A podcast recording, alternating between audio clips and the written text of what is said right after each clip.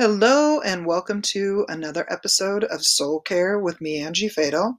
My pronouns are she, her, hers. And I want to start like I always do with a land acknowledgement. I am in Portland, Oregon. For those of you that might be new or didn't realize, in the United States. And I am on the traditional lands of the Multnomah, Cathlamet, Clackamas, Cowlitz bands of Chinook, Tualatin, Kalapuya, Malala, and many other tribes that made their homes along the Columbia River. This land is unceded, which means they didn't give it away. It was taken, and it was taken by force. And I will keep acknowledging the people that this land belongs to, and hopefully we can find a way forward that acknowledges, gives back, makes restitution for that.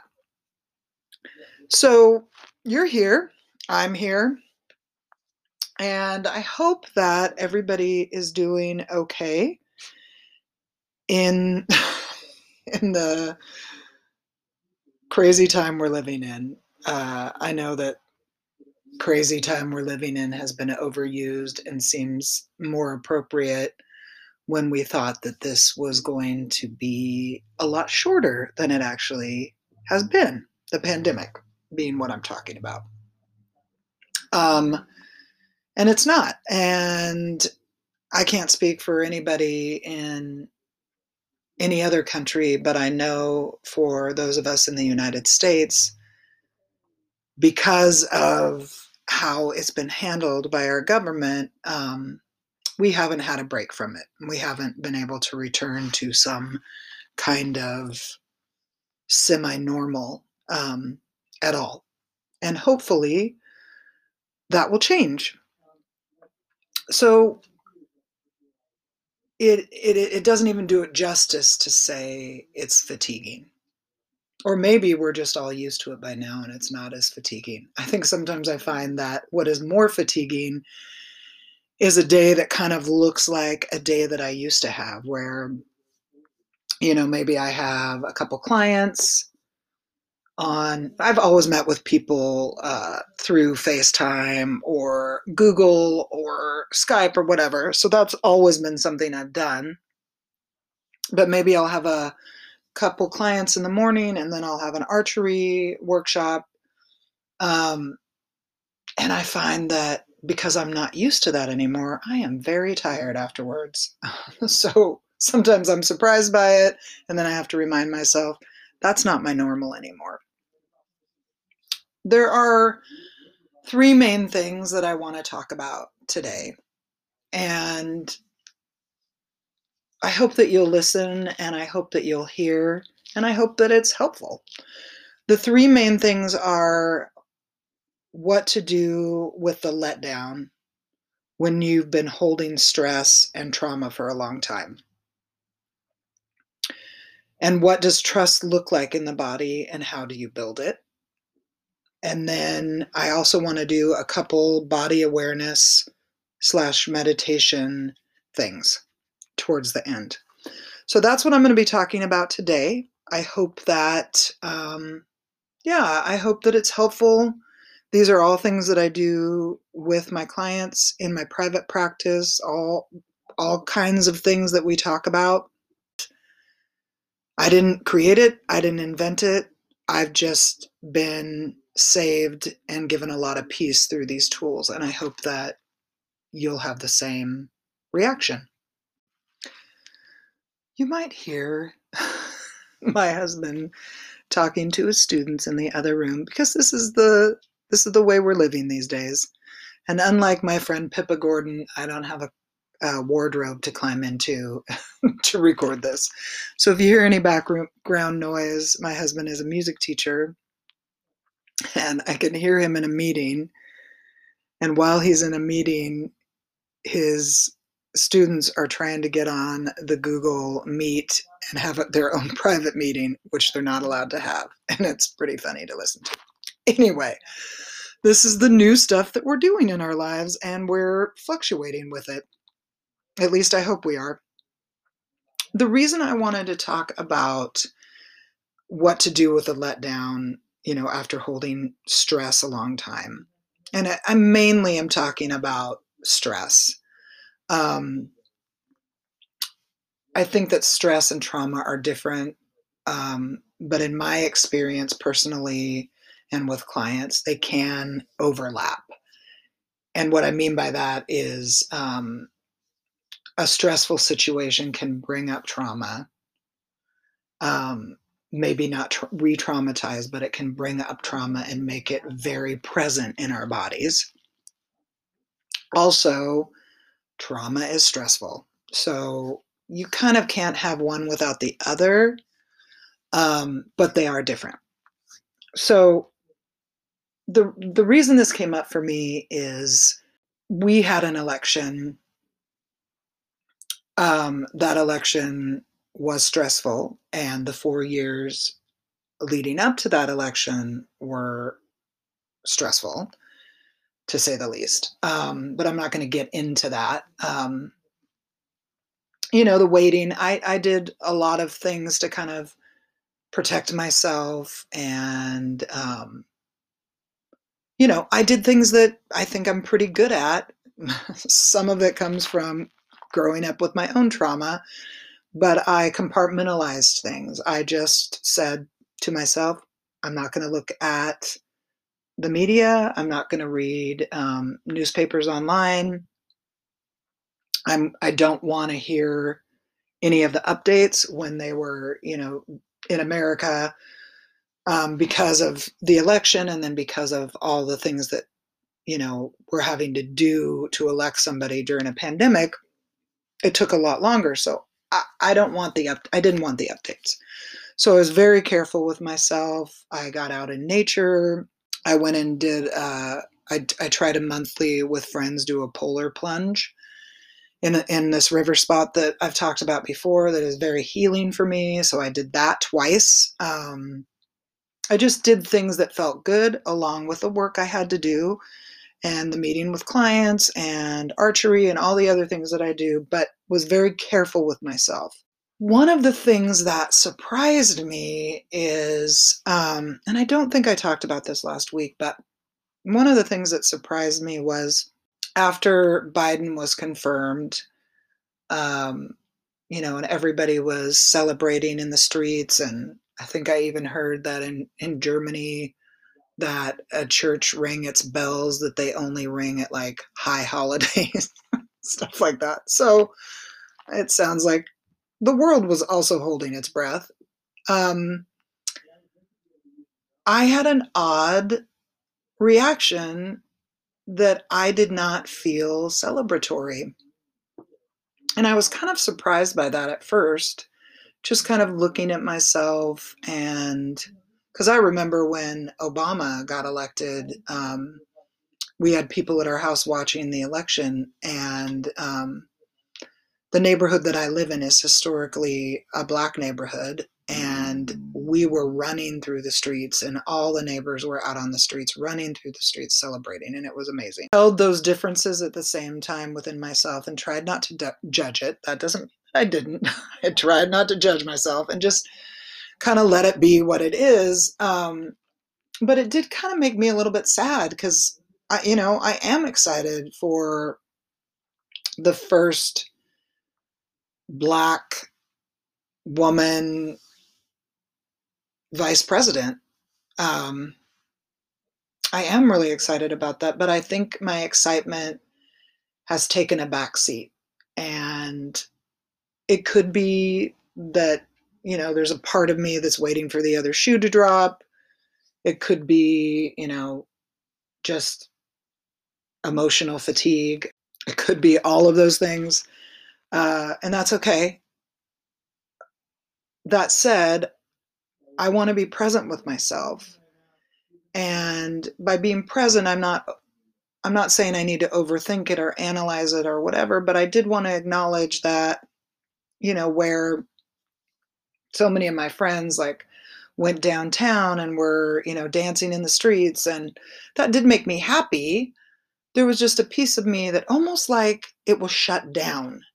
And so that's what I want to talk about, are those places in ourselves where we've been holding stress so long that when the stress is relieved, when there's a release from that, we don't feel necessarily like we think we're supposed to feel. And what do we do with that? And I think it's probably different for everybody. I don't think there's a right way.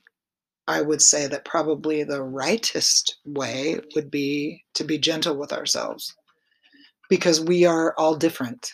We experience stress. You know, we experience these things different from each other. What might affect me in an acute way that kind of keeps me from feeling like I can get out of bed, you know, my partner, Todd, my husband, it's not going to affect him in the same way. You know, he might, for him, what I'm experiencing as great stress may be a blip on the screen for him. And he just keeps moving on with his day. And then vice versa, something that, you know, really affects him and causes him to like hit a low or a depression is not the same thing for me. And I think that that's the nice thing about, can be the nice thing about having a partner that you share a lot with, is they don't necessarily have to be in the same place as you are, and they can be a compassionate listening ear, and an empathetic presence to our stress. That isn't always the case, but I think because we are different personalities, things just affect us differently. I started with be gentle with ourselves. And what I mean by that is, for a lot of us, the inner critic runs rampant. That critic suggests there's something wrong with us, we're unfeeling, what's our problem, our emotions are shut down, you know, we're a robot, or counter to that, we're over emotional, we're too feeling, we're a hot mess, you know, we're just too much. There's, you know, the critic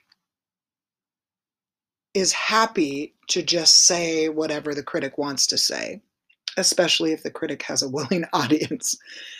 And when I say be gentle, I'm not saying that there might be truth in some of those things that we're hearing in our brains. Listening to that critic doesn't do us any good. It doesn't make us more compassionate with ourselves and others. It doesn't help us to engage our empathy and our vulnerability and allow ourselves to feel. It shames us, and shame, we know, doesn't do us any good. It doesn't release us into better and more wholeness. It just locks us up. And one of the things I try to pay attention to when I'm in a stressful time is what that critic is saying. Because by noticing, I can usually, if I have the awareness, if I've built up that awareness, I can usually catch myself, you know, through mindfulness practices. And one of the mindful practices that I have, or I try to engage in, I'm not saying I've mastered all this, everybody, is when I hear that old voice, you are not enough, I kind of stop and I go, oh, yeah. Yep, I've heard you before. I know you so well. And I let it be. I do not always have the wherewithal to catch it that quickly, whatever it is, like, you're a fraud, you know, who would listen to you, all the things that we hear, all the things that the critic says to us, that we're not a good friend, that we, you know, we're all ego, or, you know, I don't know what it is for you, but I know mine pretty well. And one of my main ones is I am not enough. And I know to pay attention to that when I hear it. And I've also taught myself to let it be what it is. And one of the things, and I'll get to that a little bit later when I talk about, you know, what does it look like to trust, you know, to build trust in our bodies. But if we can stay gentle with ourselves, and I know it's hard, especially if you were raised in an environment where shame was used as a tool to shut you down and to rob you of your voice and to remind you that what you had to say was not important. I grew up there as well.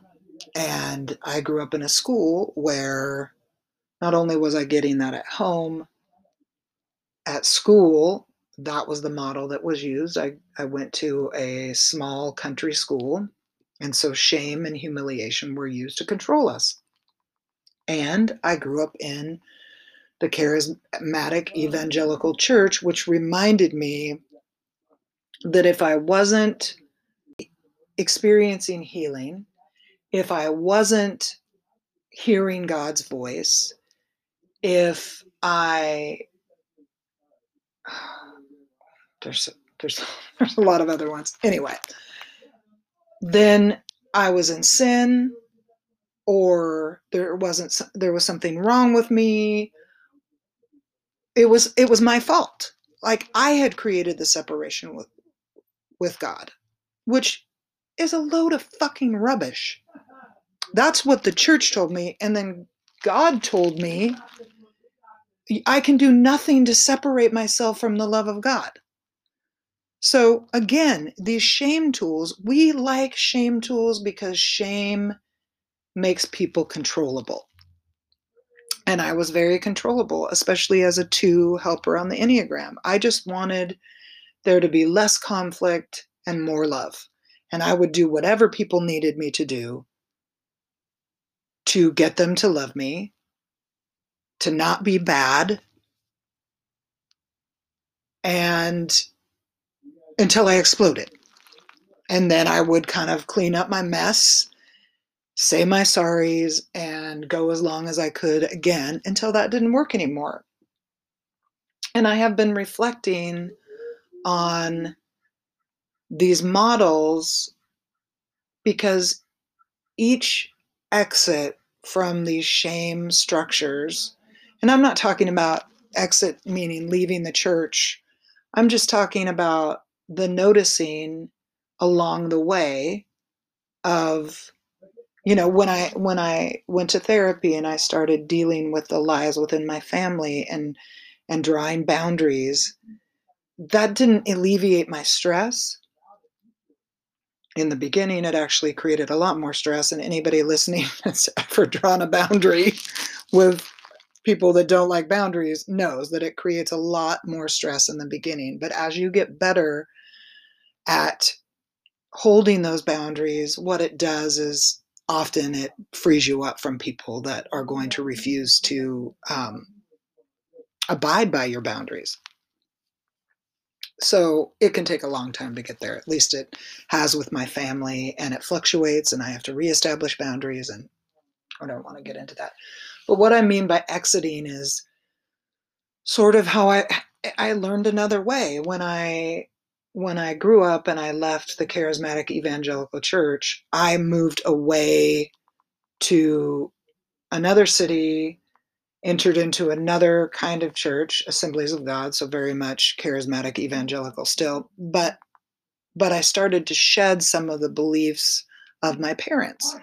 And, you know, along the way with my family, like I said, with boundaries and then institutions, so I've shed different things and I've picked up different things, or or I've noticed this isn't working for me anymore. And as I've matured and grown as a person and been introduced to different tools, I've been able to try different things and see what tools work, much like my own faith deconstruction.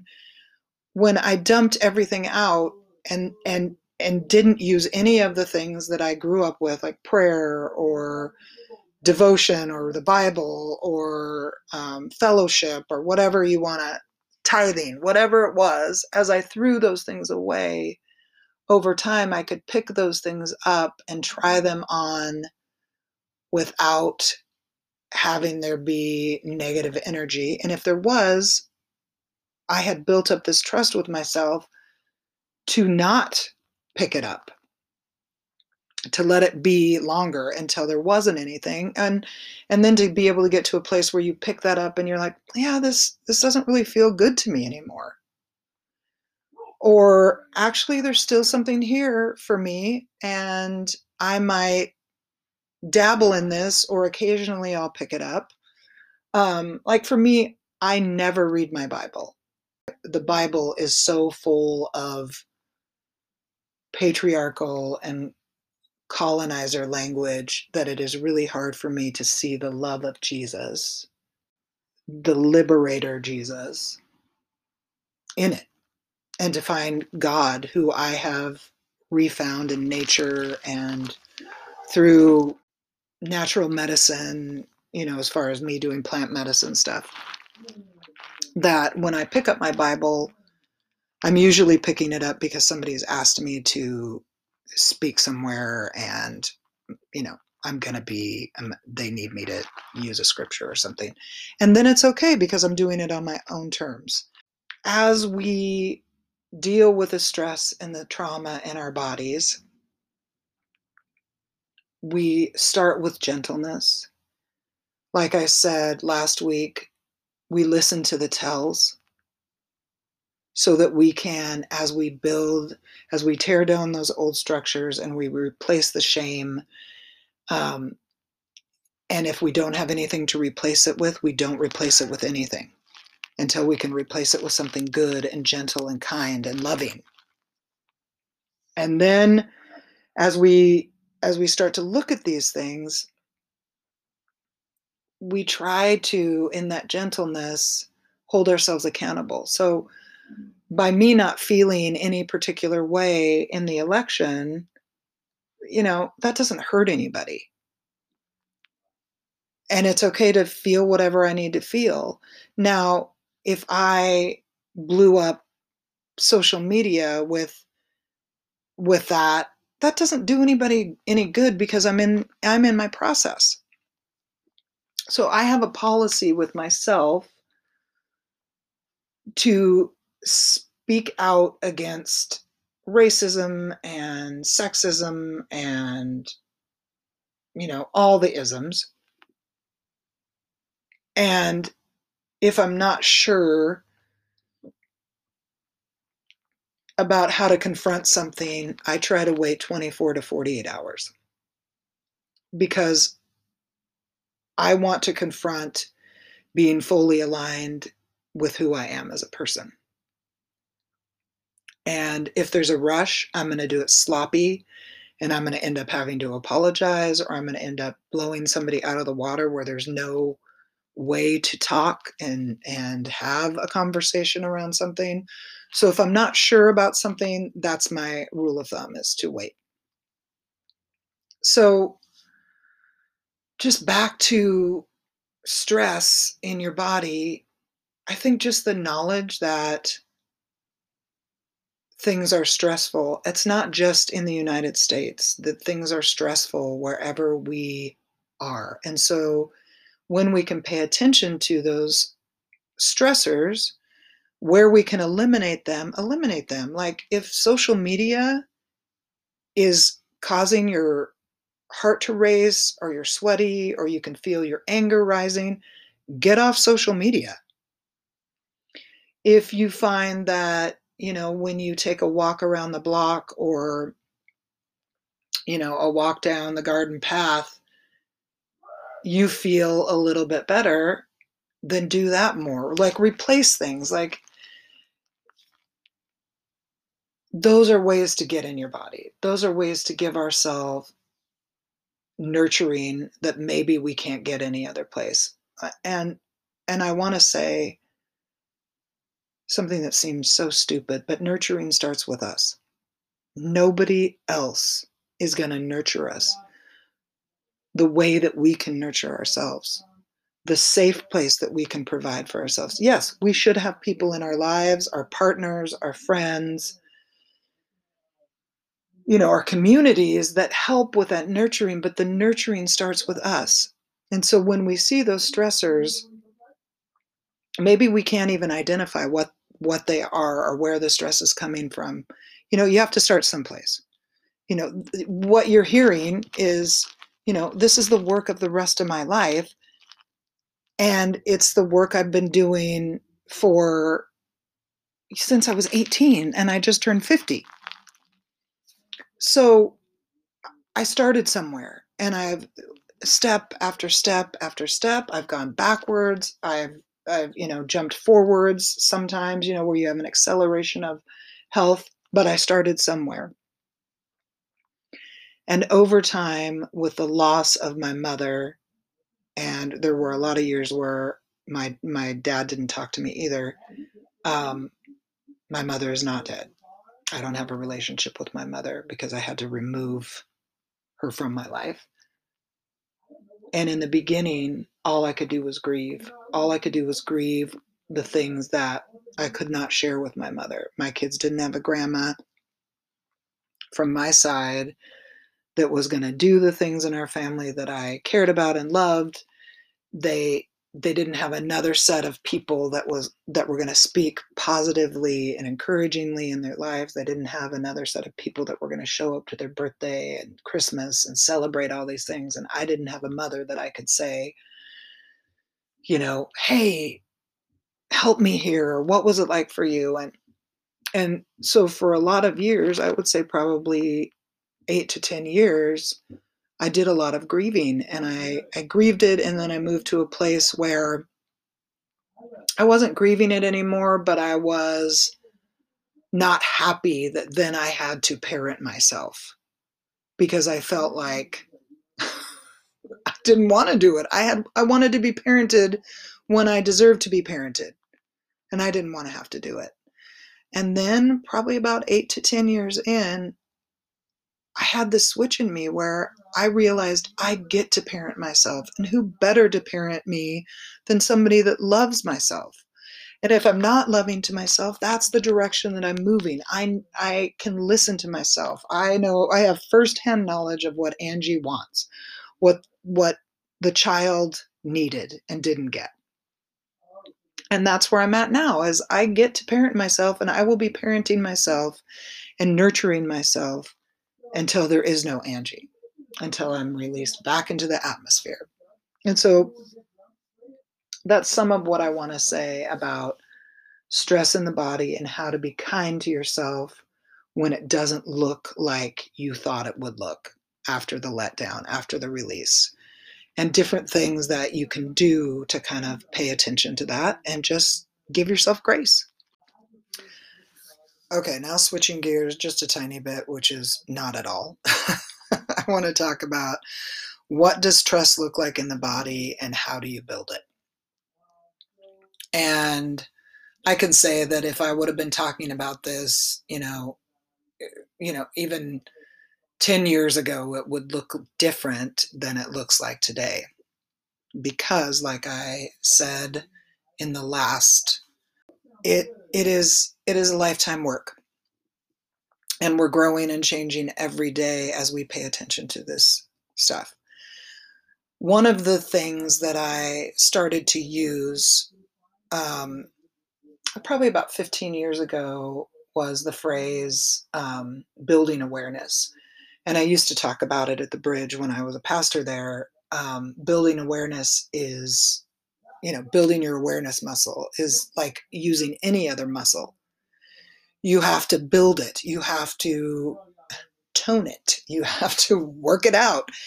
And you can't work it out unless you are willing to fail, unless you are willing to drop the weights or have trouble running up the hill, you have to build it, you have to use it, and you use it and you hone it like any other muscle. And another thing that I taught myself is the practice of paying attention. And I pay attention, and my awareness muscle reveals to me things that I need to pay attention to.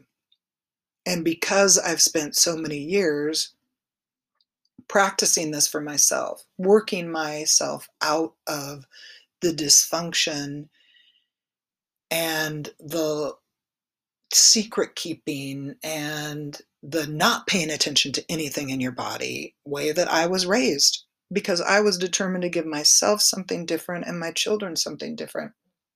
I didn't want my children to be out in the world and have to deal with their own stuff, their own fears, their own, stuff, anxieties and stresses, and on top of it have to deal with mine and my parents and their parents, because nobody was willing to go, it stops with me. And I'm sure they have some of my shit. I had most of their childhood, I was in therapy dealing with my PTSD and all the things that happened to me as a child. So I'm sure, even though I was working on stuff, some of that I gave them, because I'm a human being doing human stuff in the world. But what I also built was a language and a capacity to talk about these things. And that is what we do as a family. We talk about our feelings. We talk about our emotions. We talk about how we handled something. If we're proud of the way we handled it, or we feel like we need to own it and apologize. We did not grow up with that in my house. So for the most part, they have as little of my stuff as I could give them, but they do have some of my stuff. And they have their own stuff. But for the most part, except for what I don't know about regarding generational trauma, I mean, they probably have some of that, because I'm sure I have some of that. But we've built a container and a way and a language around talking about that. Awareness means that when I see something in myself, typically with me, it starts with something I don't like, maybe a response to something, and I notice. So probably 7 years ago, I was working for, yearly, I work for my in-laws' tax business, answering the phones and filing and doing stuff like that. And I noticed that certain people came in and their entitlement just, 0 to 60, it enraged me. There wasn't any oh, well, that's weird, and I'm sure they're just going through life any way that they can. It was just from minor irritation straight to rage or strong anger. And I was like, maybe a week went by and I started noticing it was happening a lot, through phone calls and emails where I would lose my temper with people. And so I just started noticing it, and I did something different than I had ever done with myself. Because my first reaction is always, what the fuck is wrong with you? What the fuck is wrong with you? And that does not work. And I think I had realized that me self-shaming, me beating myself up was not working. And so I did a pivot, as Michelle Obama would say, and I decided to try something different. And I had the tools, I just hadn't used them in this particular way. They were tools that I had learned from doing the intensive journaling workshops, where I noticed it, and I talked to myself, and I said, okay, I see this thing with entitlement, and it's gross to me. I don't want to be that mad with people, because also when I get that mad at people, I'm giving them a little bit of my power, and I don't want to give my power away. But I'm also curious where this comes from, and I trust myself. And sometimes when I say, I want to just pause for a second and say, sometimes when I say, I trust myself, that when I'm ready, that my inner voice will show me what I need to do or tell me what I need to do. Sometimes I'm speaking that into existence, whether I believe it or not. And so by using that muscle of saying, I trust myself, I trust myself, I trust myself, guess what? I've built trust with myself. And up until this point, I had done enough journaling work and enough dialogues and enough therapy to kind of go, yeah, I think I do trust myself. And this shaming way isn't working, so I'm going to try this other way and see what happens. And I kind of used myself as an experiment. And so probably 3 weeks went by, and I didn't really have, you know, I was noticing it. So just by noticing it kind of lessened that entitlement reaction. But it didn't really change anything. And then my husband and I were doing beer and hymns at the time. And, you know, before it started, we were setting up and stuff, and I was telling him about it. You know, I have this thing that's reoccurring, and I see it as, something that I don't like, and I don't want to feel this way. And I'm just, in this posture of noticing. And because he works in the Mankind Project stuff, which I can put the link to that in the notes for any men that are listening, he was able to reflect back to me and say, and remind me what shadow is. And so for those of you that don't know what shadow is, usually shadow is telling us something that we have a problem with ourselves. So it's like a mirror. And so I was like, normally I would be like, what? But because I had worked in shadow long enough, I was able to go, oh, okay. And to also hold the stance of maybe my entitlement is not necessarily like the entitlement that I'm bumping up against, demanding on the phone, because that's not, as a two, that's just not something that I do. I wouldn't get on the phone with somebody and say, give me your manager, even though you should be able to do that. It's just, I don't do that that's just not the way that I am in the world. I'm not typically very demanding. But there are other entitlements. And there's the entitlement that, I've been reflecting on for a long time. And that's the entitlement that comes from being white in the world. There's the entitlement of walking through areas and feeling safe because of the color of my skin. There's the entitlement of having, some generational wealth because my family could own land. There are entitlements that I have and I benefit from. And that's just one of the ways that kind of I started looking at the entitlements that I have. And to notice them is to go, okay, I have these. Nobody's asking me to necessarily give them up, but at least own that I have them and I'm benefiting from them. And to the best of my ability, either bring people with me into the entitlements, share the entitlements, or promote somebody instead of myself. Because of this trust that I built, which is listening, I listen to that inner voice inside of me. I've built that inner wisdom piece where I can hear Angie as a child. I can hear Angie as an adult. I can hear my inner wisdom saying, pay attention to this. And I have also built, this is a more recent build. I'm also building the capacity at the same time to not have to fix it.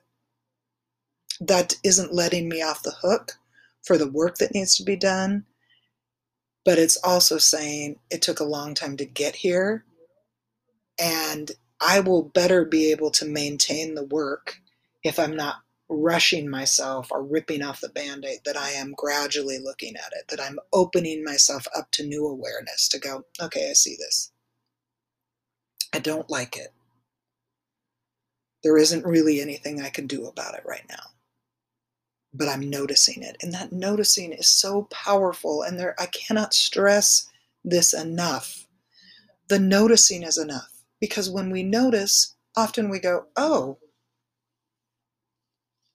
you know, I find myself when I notice stuff, sometimes without even realizing it, I have put my left hand on my chest and I'm rubbing, because that's a grounding thing for me. And I haven't even noticed it until that moment.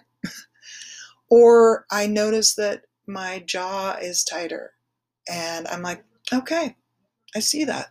That's usually a stress indicator for me. Or my shoulders are tight. Or right now, like I feel emotional, because these are things I could not do as a child. I wasn't allowed to be in my body.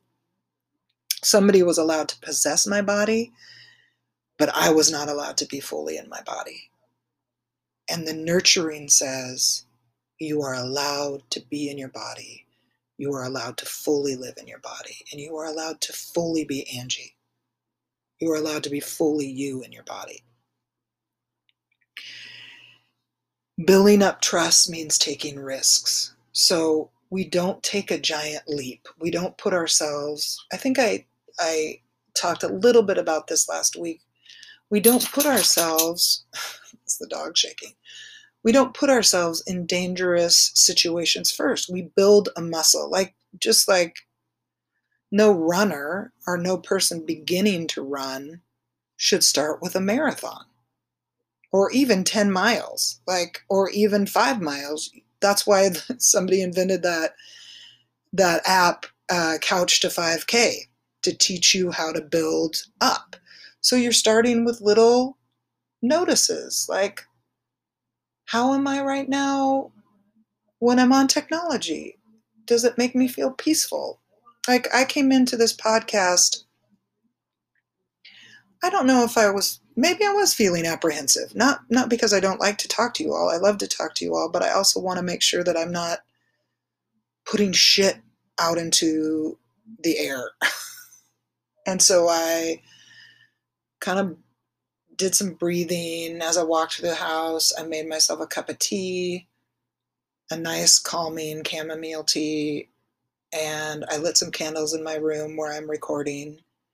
And immediately I noticed that I felt a little bit more peaceful. And I do have something to say. And I think what I have to say could possibly help all of us. It's helping me. And I want to help you too. And now I want to leave you with, let's call them mindful approaches that you can practice on your own. One of the things that I'd like you to do is, if you can't do it now, just listen to this and then you can, do it later. But if you can get into a comfortable position, whether that's lying down on your back, sitting on the couch, but get into a comfortable position. Okay, are you there? Now, I prefer to have my eyes closed, but everybody is different. So maybe for you, it works better to have your eyes, partially opened or open. Now start to take some deep, gentle, cleansing breaths.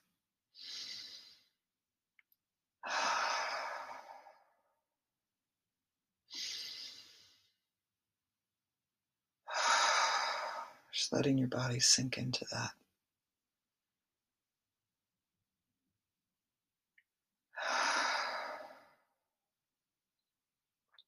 And as you start to feel your body relax, I want you to bring to mind a place, a person, or an animal that fills you with a sense of safety.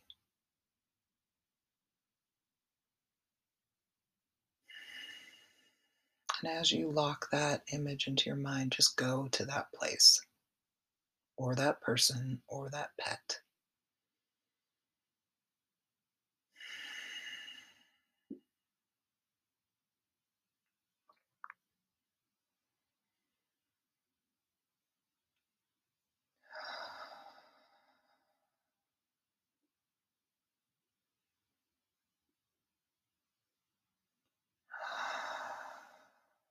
Let yourself find safety there.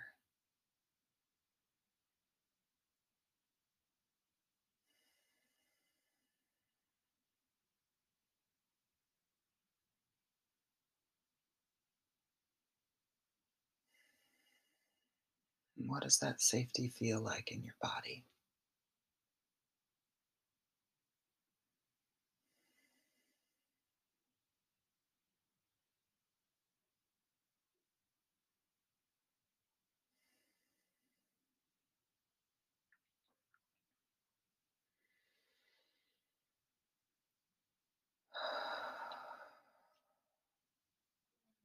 And whenever you're ready, let your eyes flutter open and return to the room that you're in. And look around you. Look in front of you. Look above you. Look below you if you can. Look to the left and to the right and all the way behind you, kind of bringing yourself back in the moment. And don't be concerned if you didn't feel anything in your body. Sometimes we don't. Often, like a muscle, it takes time to kind of notice where we sense things in our body and what we feel. I did this morning, and I had a profound reaction. The moment I went to my safe space in my mind, I immediately felt all this creativity rush into me. Like the book that I want to write, the book that I've been working on and I've been afraid to tap into again, I had ideas for. The podcast, like all these ideas, art that I've been postponing on and working on. And so I just sat with that for a minute and I went, wow, there is a deep connection for me with safety and creativity, that without doing that little mindfulness meditation practice, I would not know that for me, creativity is interlinked with safety. And when I feel safe, when I can build that safe container for myself, I can be more creative. So that was, for me, I did that maybe for 3 minutes this morning, and that was a huge takeaway. I've said on here before that I don't like meditations where somebody is not talking like a normal human being. Now, that doesn't mean their voice can't be quiet. I also don't want somebody yelling at me in meditation, but if you're not using real everyday human language, it just feels lofty to me and elitist, and it rubs me the wrong way. So those kind of meditations don't appeal to me. There is not one shoe that fits every person. There's not one way that fits every person. There's multiple ways for every person. And those ways shift and change, much like what I've talked about over the course of this pandemic, is my meditation practice has shifted and changed, and I'm not sitting in front of my tree anymore, which was another shift and change. And I'm at a place again where I'm kind of going, okay, what is next for me? What feels good to me? What will bring me the most life, the most energy, and the most peace? And I haven't found it yet. We try on different things. Don't be afraid to try things that maybe at first, much like the breathy meditation, lofty language talk that I don't find appealing, maybe that works for you. And there's nothing wrong with that. Go with what works for you. One of the good ways to work on noticing is through body scans. So again, if you can get in a place that's comfortable for you, I prefer to do a body scan laying down. I find it very difficult to sit and do a body scan. So if you can find a place to lay down and you can be alone, maybe for, we'll do a quick one, but you can take this one and spend much longer doing it. But get in a comfortable position, laying down. Sometimes for me, I like to have my hands crossed over each other on my chest, and that feels good to me. Whatever feels good to you. And then once you get in that position, take some deep, gentle cleansing breaths again, and just sink down. And what I mean by sink down is just much like the corpse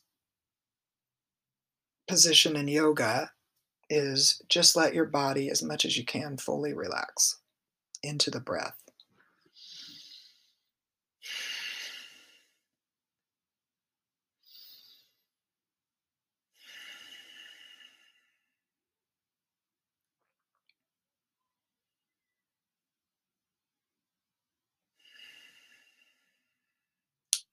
And as you breathe, go to the top of your head.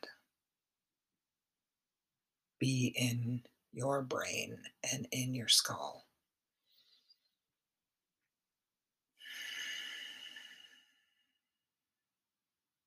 Just noticing.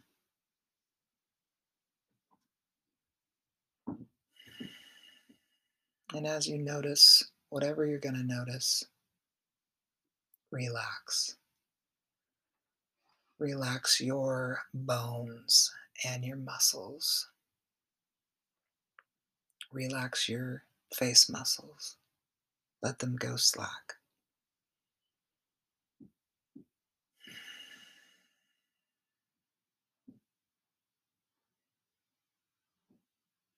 Now go to your neck and your shoulders. Be present there. And breathe. Let the cleansing air from your lungs fill your neck and your shoulders.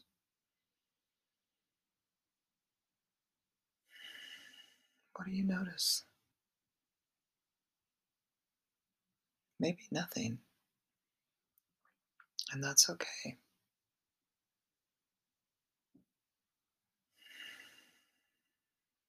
And if there is anything, just release it.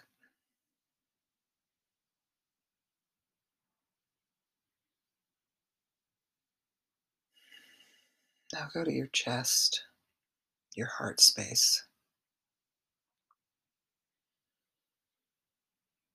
Breathe in and fill your lungs with air.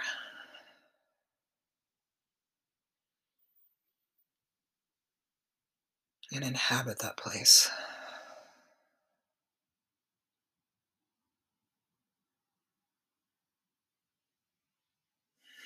And what do you notice? Maybe something comes up for you. Maybe you have an emotion that surprises you. That's okay. You don't have to do anything with it. Just practice letting that go. Just releasing it.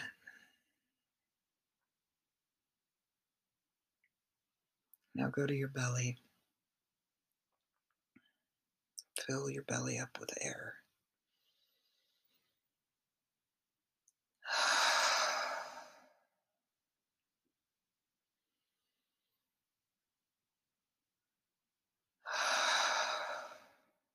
Be in your belly, the place of your beginning. What do you notice?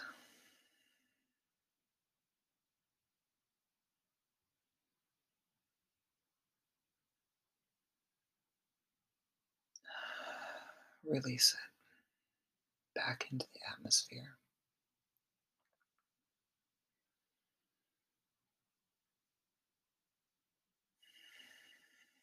Now go to your thighs and your calves and your buttocks. These places typically hold a lot of tension. We carry a lot of tension in our butts. At least that's what my chiropractor told me.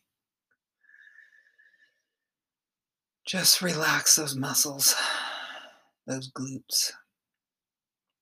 Let all the tension go and just notice. If you feel, what do you feel?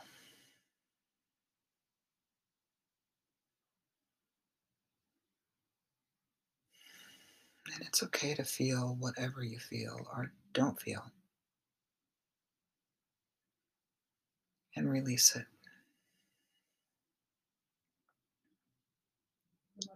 Now I want you to go to your feet. Inhabit the place where your feet are. Be there.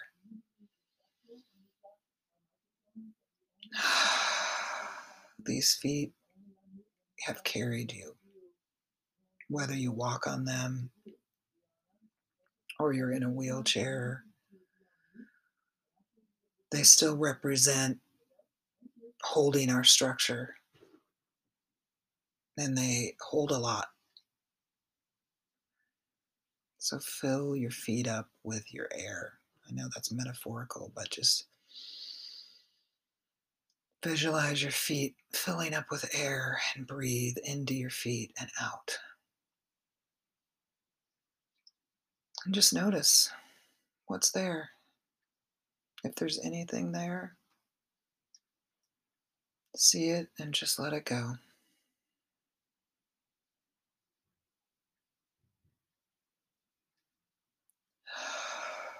Return to your center and be present with your body. Just noticing, not solving, not doing anything, but just being present. And whenever you feel done, open your eyes and return to the room.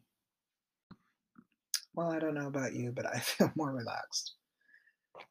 I feel more relaxed just when I acknowledge that there are things that I don't have to fix in the present moment, that I can just let them be and I can trust myself. And just like with anything, with any other person, trust takes time. And we have to build it. And we start where we start. And we can be sad that we're starting late.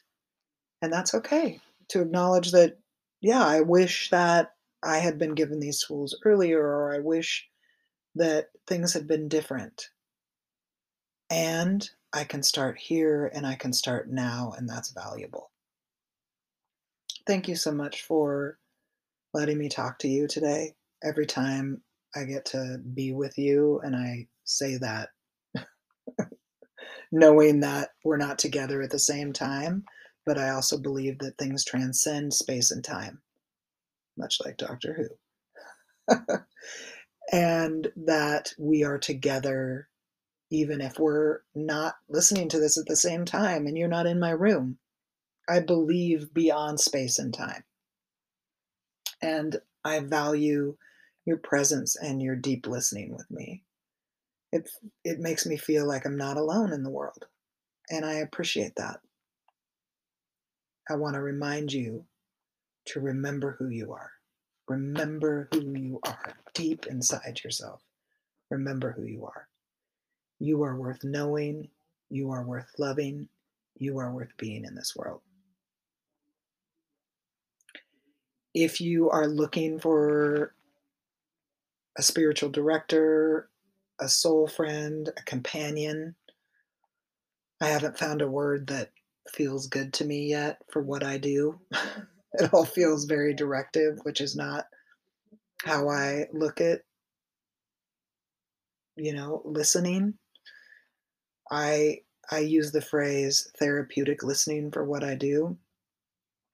And when I say therapeutic listening, what I mean is, in the 60s and 70s, there was a model of therapeutic communities, and those communities were different ways of looking at therapy. You could go to this place and you could wear your normal clothes and you could have normal conversations, be in nature and, you know, do yoga and meditation, and all these options were available in one place for you to get help with depression or anxiety or PTSD. And those places don't exist anymore. But that doesn't mean the therapeutic communities, ways of therapeutic listening, which means that I will talk with you and go down the road with you as a therapeutic listener, still have value. And I would say more value, because we are so outside of those communities that we need. And that's what I do. I'm a therapeutic listener, which means that I will hold space for your deconstruction, for finding a spiritual practice or a meditative practice or whatever you want to call it that works for you, that I can hold space for your trauma. I can hold space for your great dumps and walk that road with you, and also help you find ways of being that feel good to you. That's what I do. And if you're interested in that, or you know somebody that would benefit from that, you can find all my information at angiefatal.com. You can find me on just about any platform at Angie Fatal Soul Care or Soul Care Angie Fatal. Or you can email me at angiefatal@gmail.com. But I want to have these conversations with you. I will keep having these conversations with you, whether you meet with me in my private practice or on here, because I value it. It's a high value to me. But those resources are out there for you. If you want to jump on that, that's great. If not, I just appreciate you being here and holding this space with me. Take care, everybody.